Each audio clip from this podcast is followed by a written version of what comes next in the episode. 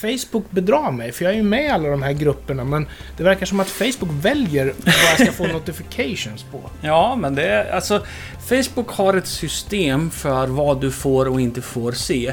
Som egentligen ingen förstår. Inte ens de som jobbar på Facebook. Förmodligen inte.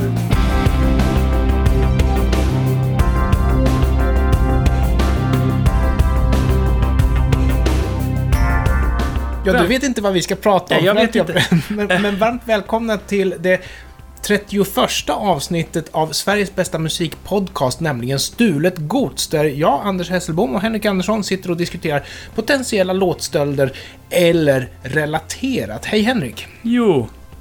Vi pratade om Michael Bolton, inte han i Office Space, utan eh, sångaren och saxofonisten va? För att vara exakt så talade vi om både och. Ja, jo, både och. Nej, eh, tänker du på Kenny G nu? Nej, men spelar inte Michael Boltons... Som spelar saxofon? Det vet jag inte. Ah, hur som, hur som.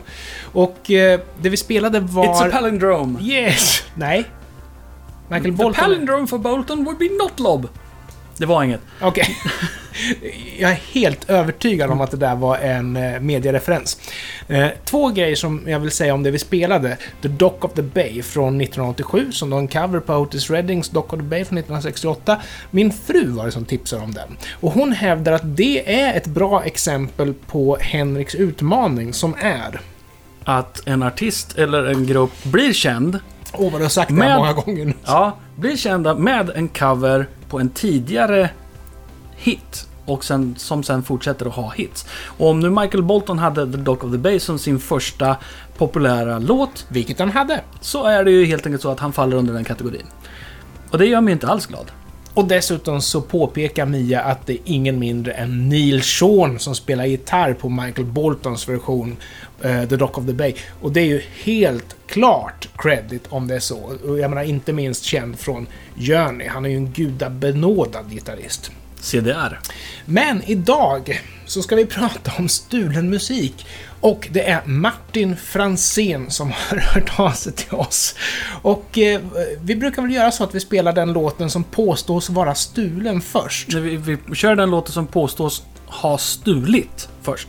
Jag tar om det där. Jag, jag, jag tål inte att jag gör fel här.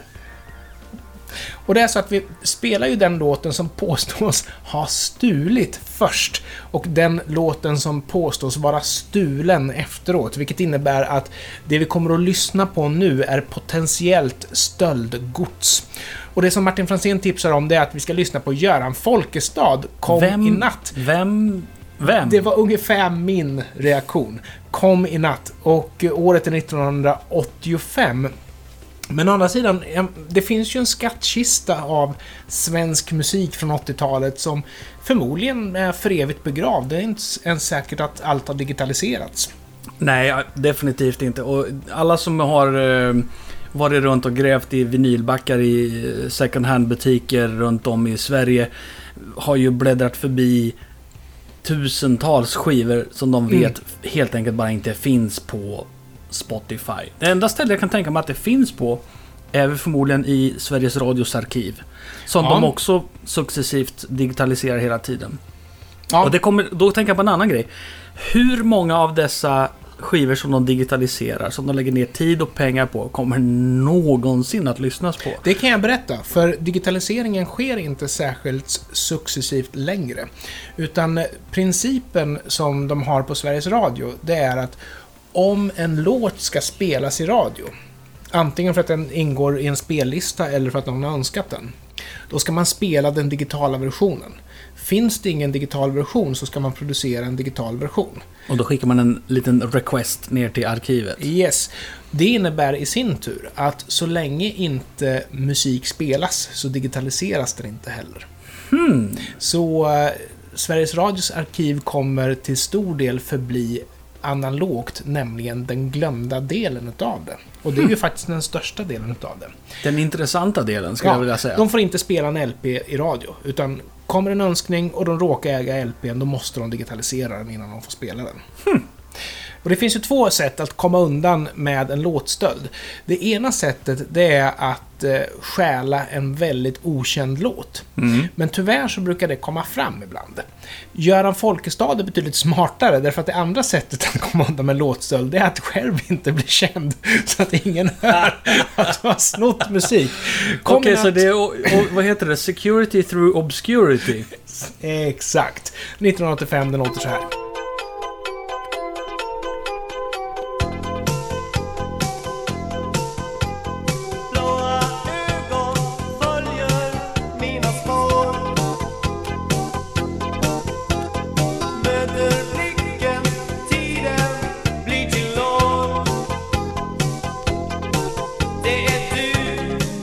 Vill du höra Secret Service och O Susie på en gång? Den har jag 1979. hört förr. Så att vi, men kör då.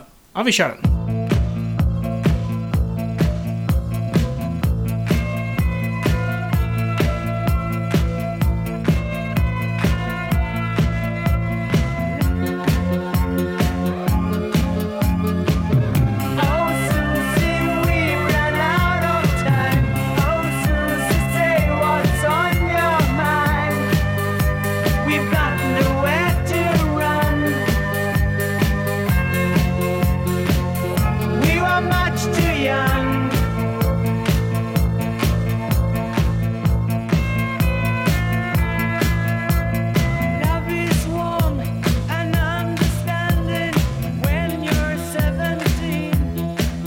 Det är till och med Eddie Meduza snott.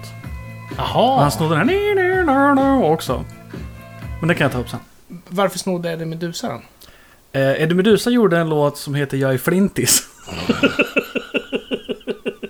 Som är helt baserad runt det här kompet i, från Oh Susie. Ja, se där. Mm. Vi brukar alltid prata om de här go-to-studiomusikerna. Jag brukar alltid nämna Per Lindvall. Var det någonting som skulle spelas på trummor på, i början på 80-talet så är det Per Lindvall. Om det skulle sjungas någonting, Mm. då var det alltid Anders Glenmark. Okej. Det, man liksom, det finns inte en låt där man har en studiomusiker som sjunger och den studiomusikern inte heter Anders Glenmark. Precis som det finns... Alltså, svenska marknaden för studiomusiker var ganska liten. Men han kanske har en sån där all purpose röst. Du, det har förresten inte med det här att göra, men anledningen till att jag tog upp det var för att Ola Håkansson, som för övrigt sjunger i Secret Service och skrev låtarna, han har ju också tillsammans med Alexander Bard och ett par till, är ju Mm. liksom, har en svensk fått en hit och låten är köpt, den är köpt av någon utav dem. Punkt Okej. slut liksom. Men det här är hans, e- hans egna band. Jag vill också tipsa om eh, en låt vars video blev reklam för att Sverige skulle få vinter-OS någon gång. Men låten är väl från typ 87. Och det är Ola Håkansson och Agneta Fältskog som sjunger The Way You Are. För det första så är det en vacker låt, men för det andra, vi pratade ju om det här med 80-tals sound när vi lyssnade på Whitesnake i förra avsnittet, eller om Mm. det kan ha varit förrförra. Där har du 80-tals sound.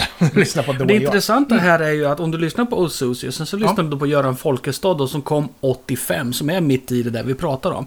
Den låter inte 80-tal.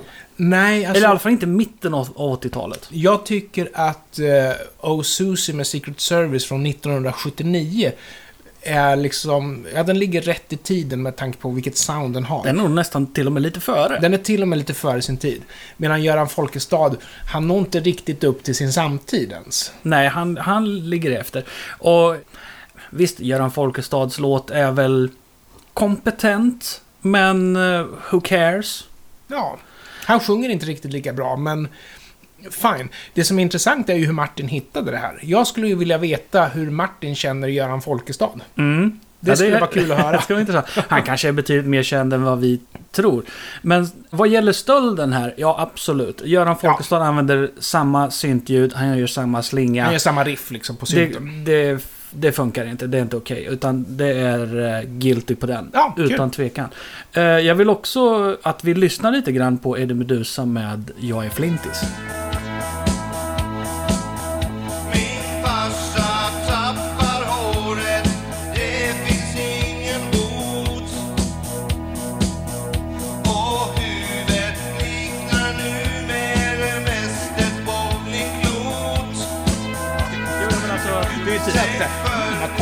Vad konstigt. Det här blev nu då. Ja, men du ser. Men hur är det, har Eddie Meduza krediterat eh, Secret Service? Eller? Jag tror inte Eddie Meduza någonsin har krediterat Nej. någon. Han skiter väl i allt, antar jag. Ja, men fast eh, han var ju även spökskrivare. Ja, Eh, han skrev ju låtar som har legat på Svensktoppen. Eh, han gjorde ju eh, musik, han gjorde ju låtar till en revy och nu minns jag inte vad de hette. Ja, men gör man låtar till en revy, då är man ju lite the funny guy. Då är man ju inte liksom rockstar. Ja, men det här är ändå relativt seriösa låtar. Du Jaha. kan ha hört en låt som heter Evert som låg på Svensktoppen under många år. Ja, Säkerligen, jag kommer Vad inte ihåg nu. den? men- hette någonting med Lailas. Det Jaha. var, ja, det var ju ett... eh, Ett Ja, för- skämtband så att Ja, för säga. det känner jag också till. Ja. Och eh, jag går på stigen som går till Evert. Mm, ja, men det känner jag till. Det känner Och jag till. det många inte vet det är ju att det är Eddie Meduza som har skrivit det. Ja, du och ser. eh, jag tror inte den hade legat fullt så länge på Svensktoppen om det var allmänt känt. Apropå skämtband så har vi The Ruttles och, och lite sådär. Men Mm. hur många fake-band känner du till? Jag kan säga The Monkees och Milli Vanilli kan jag säga rakt av. Alltså rockband som, eller popband som poserar som popband fast de inte är popband. The Monkees som, de var ju öppna med att det var på skoj. eh, För det var ett band som sattes ihop som karaktärer i en film. Mm. Men i och med att det funkade så fortsatte de. Men det var ju en produkt liksom. Milli Vanilli, den storyn känner vi ju till. Ja, Det fick ju ett tragiskt slut för han tog väl livet av sig den ena killen va? Frågan är vart gränsen går mellan Mm. ett, ett band som eh, så att säga inte finns och vad som är Mm. utpekade människor och fronta någonting. Ja. För Troll är ju faktiskt ett gränsfall. Därför att Troll var ett eh, band som de satte ihop till roliga timmen på högstadiet. Mhm. Och sen när Ola Håkansson och Alexander Bard skulle få ut sina hits så plockade man upp Troll. Det var inte så att de satt hemma och skrev Jimmy Dean och tänkte det här skickar vi in på kassett i skivbolag. Så det var inte riktigt så De såg till. jag live på Megastore i Stockholm. Jaha! Ja. Och, och, och det, det gjorde lite ont. Jag skulle vilja ha en selfie med hon som sjunger Liden. Det, det säger jag. Alltså det, skulle, det skulle sitta som en klenod på väggen. Sångerskan är troll! Det finns ju också ett fejkband som heter Blondie... Barbie. Barbie. Men det är inte fake på det sättet. För det är fake för att Alexander Bard utger sig för att vara Barbie. Men han skriver låtarna Just det, sådär. så var det. Han-. Han körde med den Barbie, ja precis. Ja, Nej, precis. Det enda jag kommer att tänka på är ju Gorillas, men Gorillas är ju ett Mm. Ehm, ett riktigt band fast man har ritat tecknade figurer som låtsas spela musiken. Ja, just det. Eh, just det. Men när det är live då är det fortfarande liksom... Då är inte de tecknade figurerna på scen utan då är det ju Damon Albarn och eh, artister som framför låtarna och sen så har de oftast en projicering ovanför scenen Mm. där de här tecknade figurerna, mm, ja, gör saker. Det är ju lite grann samma sak som Barbie då, att man, eh, man poserar för någonting annat än vad det egentligen är. Men det är ju ändå på riktigt under det där. Ja, men att fortsätta med Alexander Bard så har du ju eh, Army of Lovers var ju, Ja. de var ju väldigt tydliga med att det är inte alls nödvändigtvis vi som sjunger på de här låtarna. Men det där är bra, för på Barbie-skivan så hör du Sia Berg på sång. Mm. Och hon var ju också känd för att hon var med i ett band som heter Whale. Ett väldigt bra band. Och Whale är nästan på gränsen till ett fake-band. Därför att det var en snubbe som drog i alla trådar, skrev musiker. Och han, han, var, han är jättebra. Jag gillar Whale. De gör väldigt skumma saker. Men de poserar som ett band, fast det är egentligen en solartist. Problemet med Whale, eller för Whale, var ju eh, Henrik Schyffert. För att i Sverige då, i och med att det var Henrik Schyffert och Mm. Alexia Berg som var känd från TV som programledare. Ja. För oss så var det liksom att, men det där är ju inte liksom på riktigt, för det där, de är inte musiker. De är ju Nej. Ja, TV-personligheter. just det, just det. Fast Sia Berg är musiker. Men i andra länder, Ja, där kunde de ju vara Whale. Ja. För att det var ingen som hade några förutfattade meningar om de här personerna. Nej, men Sia Berg är sångerska. Mm, Så- ja, så hon, hon gjorde, hon hade ju gruppen Ubangi med ja. Orup. Ja, just det, just det. Nej, men du ser. Men däremot så var det ju så att eh, Henrik Schyffert var ju den som var drivande bakom att Wales skulle bli av. Men han hade ju ingenting när det gäller musiken att tillföra, utan han var ju en posterboy. För det var ju, det var ju han som var projektledare. Men det var ju som sagt gitarristen där som, eller förlåt mig, men det var ju som sagt den andra snubben då som skrev alla låtar, gjorde alla omslag och allting. Så det var ju egentligen en one-man show med Sia Berg on top, om man säger så. Så det är mycket möjligt att det var på det Hur kom vi dit? Eh, vi lyssnade på Secret Service och då pratade vi om fakeband. Men vi kan väl istället ta och lyssna på... eh, Jag vill ta en sidogrej till. Oh, vad spännande! Ja, jag har nämligen en liten sån här. Jag har en liten disconnect i huvudet nämligen. Nej. Kommer du ihåg att det finns en grupp som heter Flash in the Pan? Ja, ja, gud ja. Jag De hade en låt som 45. Midnight Man. Yes. Jag har den på 45. Secret Service hade en låt som heter Flash in the Night. Mm. Det gör att jag har jättesvårt att särskilja de två. Mm. Det, jag kan liksom inte... Det, det sitter ihop att jag tror att Secret Service har gjort Midnight Man. Ja. Ja, så nu går vi vidare. Jag tror att singeln är en tecknad stekpanna med en tecknad smörbit på röd botten och sånt där. Men jag, jag kan ju å andra sidan säga att vi behöver inte ligga vakna över det här, för Flash and the Pan är inte speciellt bra. Nej, och, och på tal om Eddie Meduza så gjorde ju Onkel Konkel en parodi av eh, Midnight Man som heter Pizza Man. Okej, Nu. Percy Sledge, 1966, When a man loves a woman. En fantastisk låt. Och anledningen till att vi lyssnar på den här är inte för att den är stulen, utan för att någon försöker göra sig ett namn på den nästan tio år senare. Men det här är alltså originalet med Percy Sledge.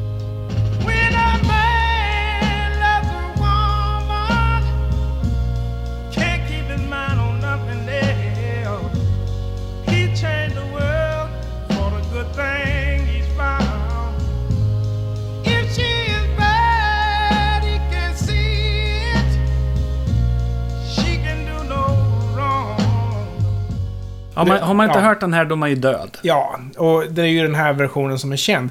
För mig var det faktiskt lite grann eh, en överraskning att eh, Mikael Rickfors hade gjort den här 1975. Frugan gillar Rickfors, hon har bättre koll. Det visar sig till och med att jag har den här på vinyl, men, men eh, jag lyssnar inte speciellt mycket på Rickfors. Han har gjort fler låtar än Vingar alltså. Han har gjort fler låtar än Vingar, men det som förvånar mig med den här versionen från 75 med Mikael Rickfors är att den är inte skitdålig. Han är ju tydligen en ganska bra sångare också.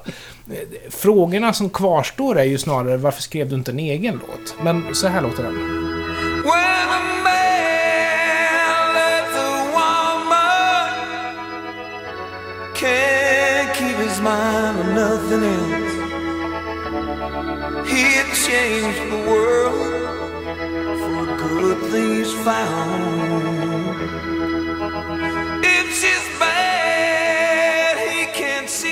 Det, det som jag tänker är att det är lite grann David Brent.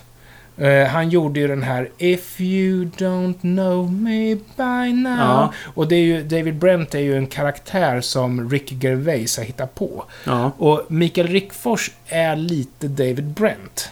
Men å andra sidan så, han är ju, igen, han är förvånansvärt skicklig på vad han gör. Men det var ändå en intressant mixning och att, att han tar så stor plats med sången. Mm. Eh, Han är känd som gitarrist, ska vi ju säga. Ja. Och behövs den? Släppte Mikael Rickfors det här som singel, är min fråga. Jag vet faktiskt inte om han gjorde det. Jag vet inte, det borde jag ha kollat upp. För som albumspår så, fine. Ja, men å andra sidan, som albumspår så skulle det nästan vara ett mellanspår. Så hade han släppt det som singel så hade det varit ännu mer diskutabelt. Mm. Därför att Percy Sledge gör det ju så bra. Det är ju inga fel på originalversionen. Nej, och de, men de bra. känns ändå... Trots att båda två är väldigt avskalade och enkla så känns Percy Sledge mycket mer... eh, Det är mer feeling. Ja, och eh, jag skulle tro att, alltså nu ligger ju Mikael Rickfors sång ganska starkt ovanpå Mm. musiken. Men möjligtvis att Percy Sledge-versionen är lite, lite mer avskalad. Och dessutom, tänk liksom, ja ah, men nu ska jag göra en cool cover. When a man loves a woman är lite sleazy. Det är, lite, det är därför jag tycker att det är David Brent, alltså If you don't know me by now. Det är lite sleazy. Ja. eh, Men, men Percy Sledge är mycket... Den är softare. Jag menar, den, visst han, eh, han har mycket energi i sången redan i, i originalet. Men låten i sig är ju ändå softare. Rick Fors blir lite mer abrasiv i och med hans Mm. starka röst på det sättet. Hans David Brent-röst. Jäklar. Cyndi Lauper. Mm. Förresten, hon stavar ju Cyndi Lauper. Är, är det ett namn eller en kul grej? Förmodligen en kul grej. Ah, Okej, okej. Vi Hon är inte. ju lite så här, du vet, eh, alternativ eh, Ja. feminist. Hon skriver sina egna låtar, men inte alltid. Det här är Girls Just Wanna Have Fun från 1983 och alla som har en FM-mottagare har väl hört den 40 000 miljarder gånger. The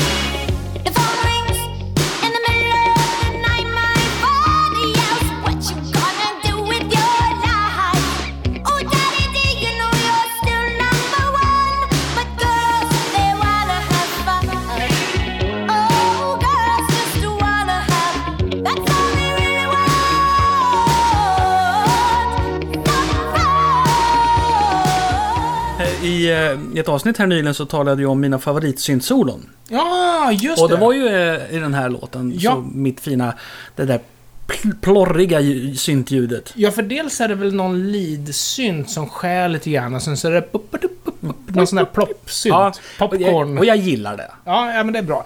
Dessutom får man ju också säga 1983. Jäkligt bra ljud egentligen för att vara en, en eh, så pass tidig produktion. Högklassig produktion. Det märktes ju att Cyndi Lauper var en artist som bolagen ville satsa på, för det här kostar inte gratis att spela in det här kan jag ju säga. Nej, det kan jag inte ha gjort. Men var kommer låten ifrån då? Ja, låten är ju faktiskt skriven för det första av en man. Ja, och texten är skriven som om en man sjunger den om en tjej. Det stämmer. Men äh, Cyndi Lauper var ju tvungen att, att korrigera texten så att det blir en tjej som sjunger om en tjej. För att eh, istället för att Robert Hazard, som han heter, skrev om oj vad knäppa och tokiga tjejer är, så var ju Cyndi Lauper tvungen att tänka åh vi är så knäppa och tokiga. Ja, och som ni kommer att höra så var ju inte det den enda korrigeringen de gjorde i den här låten. Girls Just Wanna Have Fun med Robert Hazard från 1979.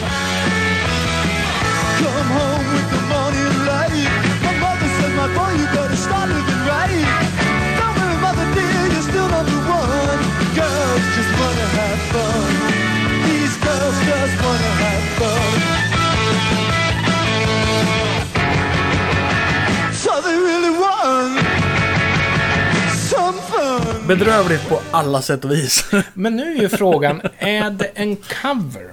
Den här 45-varvaren är en demo. Han släppte den aldrig egentligen, han bara släppte den, släppte den så att säga. Och för att ge lite bakgrund, eh, Motley Crues första skiva hette eh, Too Fast For Love. Och eh, den var inspelad som en demo. Och demon sålde så pass bra så att Roy Thomas Baker, som var Queens producent, mixade om den och gav ut den på LP. Mm.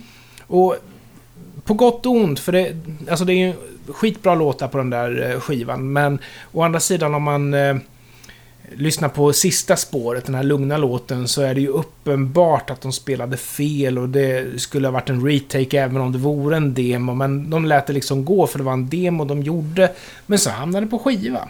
Mm. Och Robert Hazard skrev den här låten och det som trycktes var ju då demon. Han, han har själv inte släppt den officiellt, utan den finns om man har köpt en demo.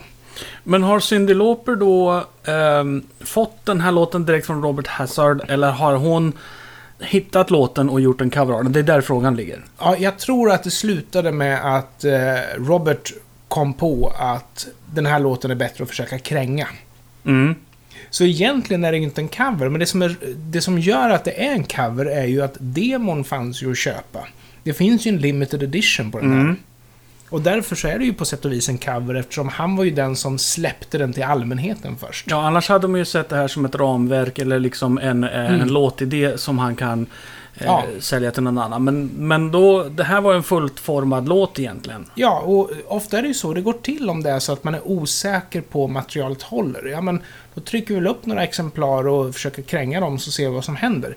Om word of mouth börjar säga att ja men du, den här nya med Robert Hazard, den var ju kalas. Det var ju exakt det som gjorde att Mötley Crüe fick en karriär överhuvudtaget. Man vill testa om det händer. Ungefär som en provskjutning av en biofilm. om du gör en remake på en biofilm som aldrig klarade sig över provvisningarna, är det då en remake? Mm. Ja, det är en bra fråga. Ja.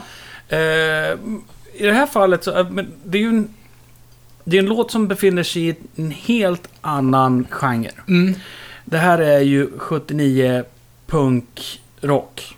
Och han Lite sjung- brittisk stil på det. Ja, precis. Det är slamrigt.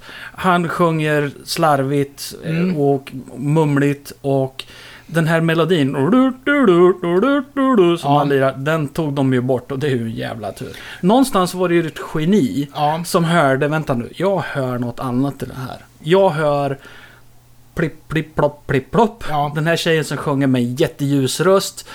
Och Och lyssna på gitarrspelet i Cyndi Laupers version. Det är ju inte ett klappträ som spelar gitarr. Det Nej. ju... Och jag, när man hör Robert Hazard så tänker man ju... Han har ju inte Cyndi Laupers version kunskapen. Nej, Han kan inte göra den låten. nej, nej. Det finns inte en chans liksom. Så någonstans är det en smart producent som sa Jag hör någonting här, nu ska vi fixa det här. Henrik, innan vi släpper avsnittet för idag så jag vill diskutera, vi var inne på det här med fake-artister. Mm. Men om vi nu tittar på de album, som har, de skivor som har sålt mest i hela världen. Mm. Så finns det lite olika creddighetsgrad där. Eagles Greatest Hits och Queen Greatest Hits är ju två av de skivorna som har sålt mest i hela världen. Men det är Greatest Hits. Det är Mm. inte riktigt lika credit. Du har Michael Jackson, Thriller är ju en av de som har sålt absolut mest i hela världen. Mm. Men det är ju legoknektar som har skrivit låtar och det är Toto som spelar dem. Så det är ju liksom inhyrda agenter om man säger så. Det är Mm. ju egentligen inte Michael Jacksons genialitet som vi ser exempel på. Utan det är, ju Quincy bara, Jones. det är en väldigt hög budget med väldigt proffsiga skrivare och eh, lirare. Mm. De som är creddiga som ligger på den här listan, det skulle ju vara Bat Out of Hell med Meatloaf och eh, Dark Side of the Moon Pink Floyd. För att det är album, det är riktiga album. Frågan Ja, är, är Michael Jackson en fake-artist då? Eftersom hans enorma bidrag egentligen är köpt. Sen har han ju visat Ja. sig vara en kapabel musiker och låtskrivare och Michael sångare. Jacksons personlighet skiner ju igenom. Alltså, hade det Ja. inte varit Michael Jackson som sjöng de här låtarna så hade det ju varit... Du kan inte bara byta ut sångaren som du skulle kunna göra med mycket annat. Säg Ja. att du tar en, en skiva med Bon Jovi, du kan hitta en liknande sångare. Men det kan du inte heller göra med Pink Floyd. Du kan inte bara byta ut Roger Waters och tycka att det Nej men det, det, Ja. min poäng är, f- sänker inte någonting med, med Pink Floyd. Utan det jag menar är att Michael Jacksons bidrag till de skivorna är ju ändå Ah, signifikant. mm, mm, mm. Och vem som har utvecklat hans sångstil, hans, eh, unik, hans unika ljud och så vidare. Det, det kan mycket väl vara han själv och det kan vara ett experimenterande och så vidare. Men han höll ju redan på med de här ljuden, de här s- Ja. ljudstötarna som man gör och så vidare. Det håller han ju på med redan i The Jacksons.